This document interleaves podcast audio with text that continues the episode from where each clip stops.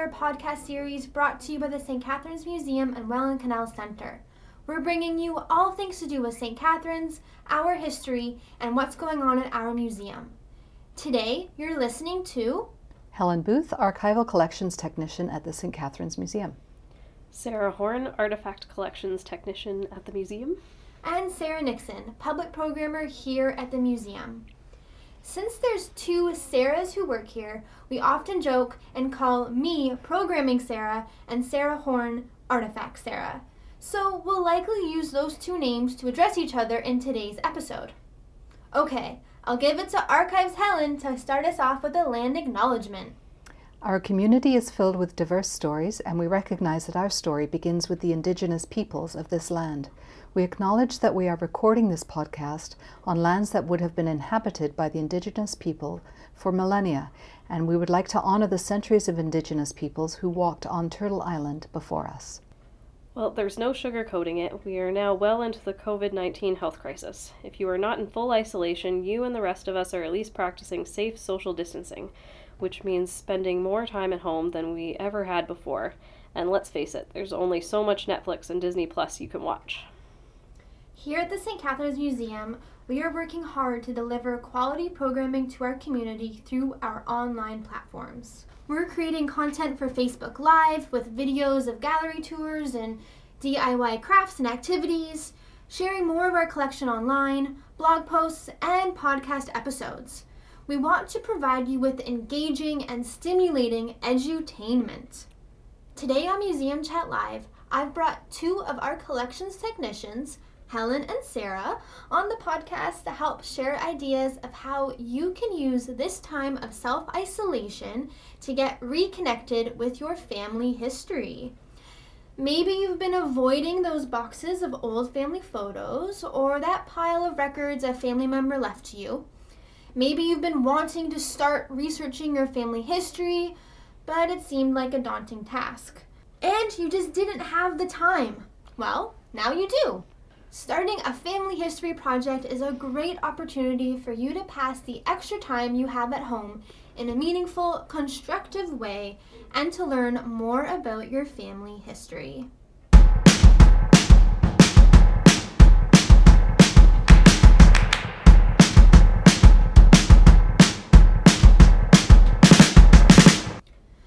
Content for this podcast episode all comes from the St. Catharines Museum's Family History Workshop series.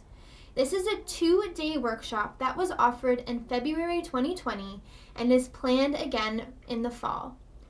While we're sharing some of the major tips and tricks for starting a family history project on this episode, we encourage you to register for our upcoming workshop series this fall for even more resources, skills, and knowledge to help you move forward on your projects.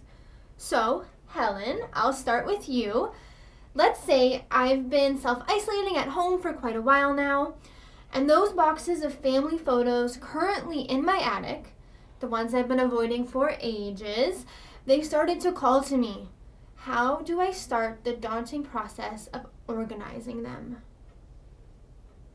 Well, this is a great project to do while we're all stuck at home.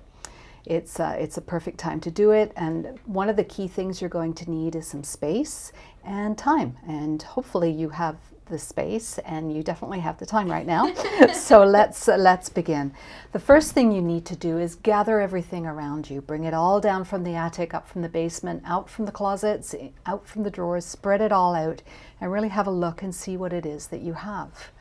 Um, you can start organizing it into piles of materials, uh, photographs, old documents, letters, all that sort of thing, and really see if you can get an idea of the scope of what you have and um, start to write it down. But get yourself some uh, post it notes. Hopefully, you have those already. You don't have to go out to the stores. Um, if you don't have post it notes, you can also just take scrap pieces of paper and maybe scotch that, take them down or something like that. But just so that you have labeled piles so you don't get confused and lost in, in your organization as you go along. Once you've got the piles organized, then you can start looking at what it is you actually have. And one of the best ways to do that is to start yourself going on a little spreadsheet Whether you have Excel or if you want to use the Google tool for that, you can use Google Sheets, which is available through Google Drive. Drive. And um, what you need, just need to do is separate it out into various um, categories that work for the particular collection you have. Everybody's is going to be different, but one of the key organizational sections that you can sort it out into are date, um, what kind of material it is, whether it's photographs, letters, military records, that sort of thing. Um, uh, where they come from, whether they're from England, whether they're from another part of the world, whether they're from this part of Canada, another part of Canada, just to kind of track where your family might have come from and where they're going. And, um, and then just work on that and just put everything all together in that way. And that it should start coming together, and you should be able to start seeing what it is uh, you have in the scope of your collection through your initial organization. And after that, as you go along, you can get more and more um, detailed, uh, depending on how, ma- how much material you have, of course. Awesome. That is a great, great way to start this very. You made it seem not daunting, actually. So thank you, Helen. I really appreciate that. Um, I think we will on the blog. We will post some templates of the inventories that Helen was mentioning, just to give you an idea of what it could look like, um, and a, a great, great starting off point for you as well.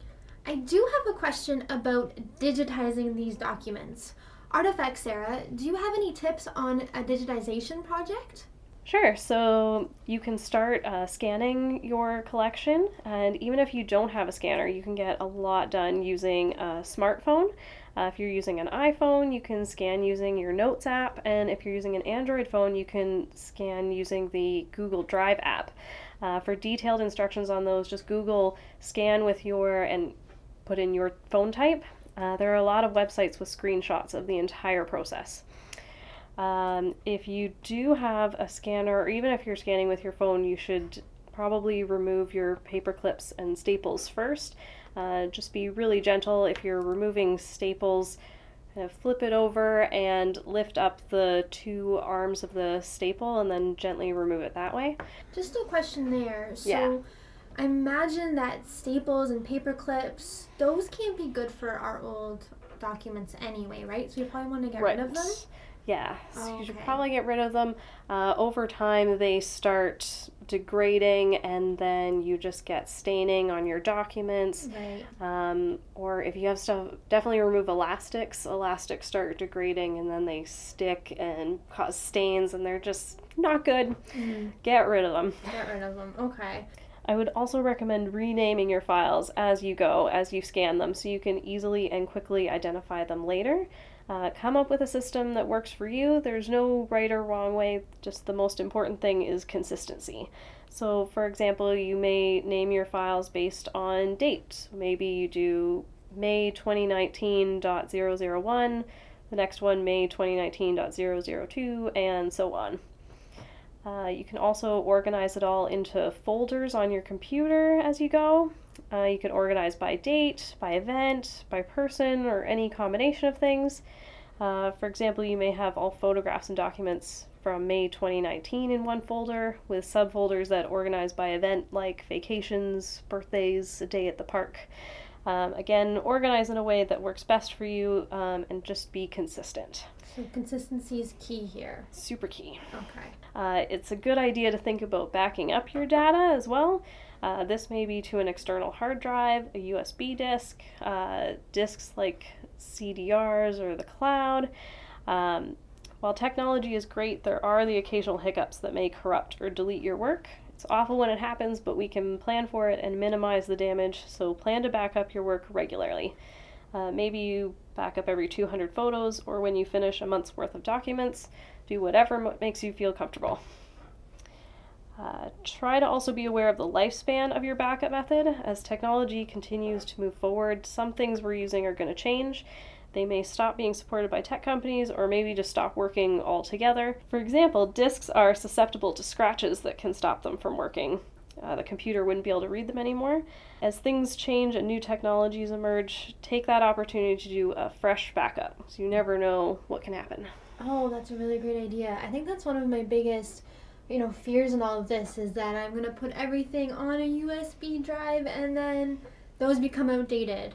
But I like that idea of constantly being aware of technology as it's updating and just updating with that technology. And having multiple different hard drives or different storage processes will mean that one of them's got to still work in 20 years, right?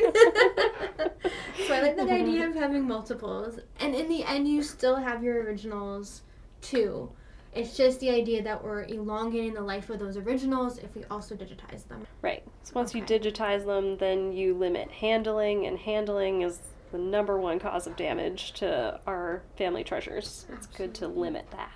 And of course, most of our family don't usually live within close proximity of us, so it's easier to share these documents with them as well, which is probably one of the main reasons that you're wanting to keep your family history so that you can share this and you know, hand this down to next generations, same generations, all that. It's just a, a, a safe and convenient way of being able to do that. Absolutely. Oh, that's great, you guys. Thank you. Um, talking about about family, and we are doing a lot of the preserving our family photos and documents and our family treasures uh, because we want to preserve our family history and we want to share it with our family today as well as for future generations. So that brings me to another question that I'm interested in, which are other family history projects or tasks that people could do from home. Helen, do you have any insight on, on that? Well, your what you have already at home is a really good jumping off point to be able to figure out what gaps you have. And if you are working on your family history, working on your family records, um, you really need to organize everything first, figure out where your gaps are, and then from there you can launch into a, um, a research project if that works for you. There's numerous places that you can go online without having to go out of the safety of your home. Um, though, of course, once all this is over, you can come visit us at the museum. but um, you can definitely go online. We do have our e-museum uh, website where you can start looking, see if there's anything on your family in there. Uh, the St. Catharines Library, of course, has a really good local history section, and you can look there. And uh, Archives Ontario, just you know, um, there's a lot of obituary websites that uh, list where people are buried, and, and if you can find um, there's a great resource with that where people will actually vol- volunteer and will go out and take photographs of the different grave sites um, and then they'll post it online. So you have this wonderful database of the actual stones without having to go there. Exactly. so uh, and that can be in countries all over the world. So not just canada or our backyard. So that's a great way to start as well. But the key to it of course is starting out to figure out what you need to know what holes there are, who great uncle Ralph was married to for the third time, or something like that, you know. So once you figure all that out, you'll you'll be well on your way to um, to establishing your uh, research projects, and then be ready because that's going to take you down very many rabbit holes, and um, you're going to have uh, quite a. You're going to be investing a lot of time in this, well over. Uh, the once all this COVID nineteen has passed, you'll be still involved. exactly. Exactly. It's a lifelong project. Absolutely, and what a great time to start. Now we can get over the scary bumps that have been holding us back for so long. Take this opportunity to start the process, and then we can continue it on for, for years to come. So that's great. Uh, we'll definitely post a few of the links that Helen mentioned in the, the show notes about Archives of Ontario or Find My Grave. That website is a really great resource. Uh, Artifacts, Sarah, do you have any ideas or suggestions for projects or tasks we can do at home? Sure. One task you can do that I'm a big advocate for is um, identifying hazards that you might have among your fam- family heirlooms. Um, throughout history, we've made a lot of things with materials that we later found out were hazardous to our health. Things like lead, mercury, arsenic, asbestos, even radium. Uh, there was a paint called Undark that was used uh, that contained radium. Um, and that was used to make watch dials glow in the early 1900s. So good No to good. identify that. I will say that we love talking to Artifact Sarah about hazards, and bugs are a big one too. she is our hazard and bug expert. So thank you, Sarah, for talking about Bugs this are coming up. uh, it's also a good idea to look out for objects with sharp edges or points, and uh, you can identify these hazards or potential hazards and mark whatever container they're in for future reference. Uh, if you're inventorying your objects, like your photos and your documents, you can put the objects in there as well and add a column to your spreadsheet to flag them if they're made of something that might be hazardous to come in contact with. And while you may not be able to rehouse your heirlooms into containers that are appropriate for long term storage right now, there are no cost options that you can start with. You can make sure your treasures are in an area of your house that has a fairly consistent temperature and relative humidity. Uh, even if the temperature isn't optimal, fluctuations can be much more damaging. So that means avoiding attics, basements, and placing things near exterior walls. Uh, attics and basements also tend to be very wet, get lots of flooding in basements, so it's good to get them out of there. Um, avoid having boxes directly on the floor. Um, and silverfish love cardboard boxes, so mm. it's good to put them in an area that they can't get to as easily. Absolutely. And those are absolutely things we can do at home, even just moving our family heirlooms and treasures to places that are safer in our house and then once we are allowed back outside, we can purchase the storage materials that are actually necessary or needed. Um, Even just moving the boxes, cleaning out around them, mm-hmm. and then if you have to put them back, uh, just clean them out, empty out the boxes, dust them out, put the material back in the box. Even that would help just for this short term. Speaking of insects, it's a good idea to regularly check your textiles for signs of insect damage. Uh, that's a good thing you can just put in your phone to maybe check on them once a year at least. Uh, the insects we need to watch out for are often very, very tiny, sometimes as small as one millimeter. Uh, so they're very easy to go unnoticed. Uh, many like to munch on items made of natural materials such as wool, silk, and feathers. Sometimes they're attracted to the just the dyes that were used. Uh, they also like dirt, so make sure the textiles you have stored away are clean. If possible, they can be wrapped in acid free tissue as an extra barrier. I think you can still order that online if you don't happen to have any. And I don't recommend using mothballs because these are usually made using chemicals that are known carcinogens and are very hazardous to us and our pets. Mm-hmm. And again, these are all things that we can do at home in the short term caring for our treasures, and starting to research our family history. These are all, all short term projects that, that can become long term as we get more and more invested in our family history. Uh, one thing that I was thinking about as another family project that we can start at home is oral history interviews or recording some of our family history as well.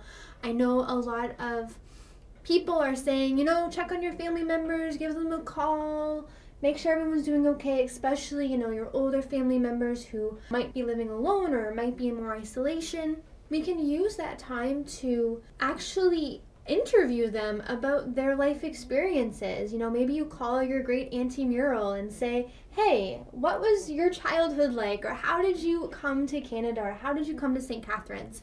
And getting to know a little bit more about your family history by sitting down over the phone and interviewing your family members and trying to gain a larger picture of what your family looks like even just by talking to the to the people you know. I think we all have a little bit more time on our hands, and I think this is a great opportunity for us to connect more with family members. I know even myself, I've spent the past week talking to people on the phone that I haven't normally talked to, so maybe this is a good opportunity for you to do the same and to learn more about your family history that way, connecting with your grandmother or your mom or dad or uncle or whoever, and getting to know about their life experiences, what brought them up to today, and how you can use that to start to research and, and fill your family history. Well, thanks, Sarah and Helen. I think those are some really great starts for family history projects that we can do at home. Maybe we'll call them self isolation projects that maybe can continue on at.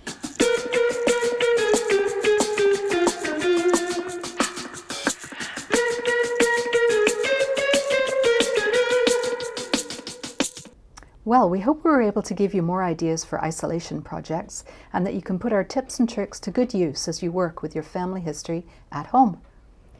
And if you're interested in digging even deeper into your family history, be on the lookout for our next Family History Workshop series planned for fall 2020. Right now, the dates for this two day workshop are Saturday, October 24th and Saturday, November 7th. That's it for this episode of Museum Chat Live. This podcast was produced by Sarah Nixon with special guests Helen Booth and Sarah Horn. Thank you for your time and your research for making this podcast episode possible.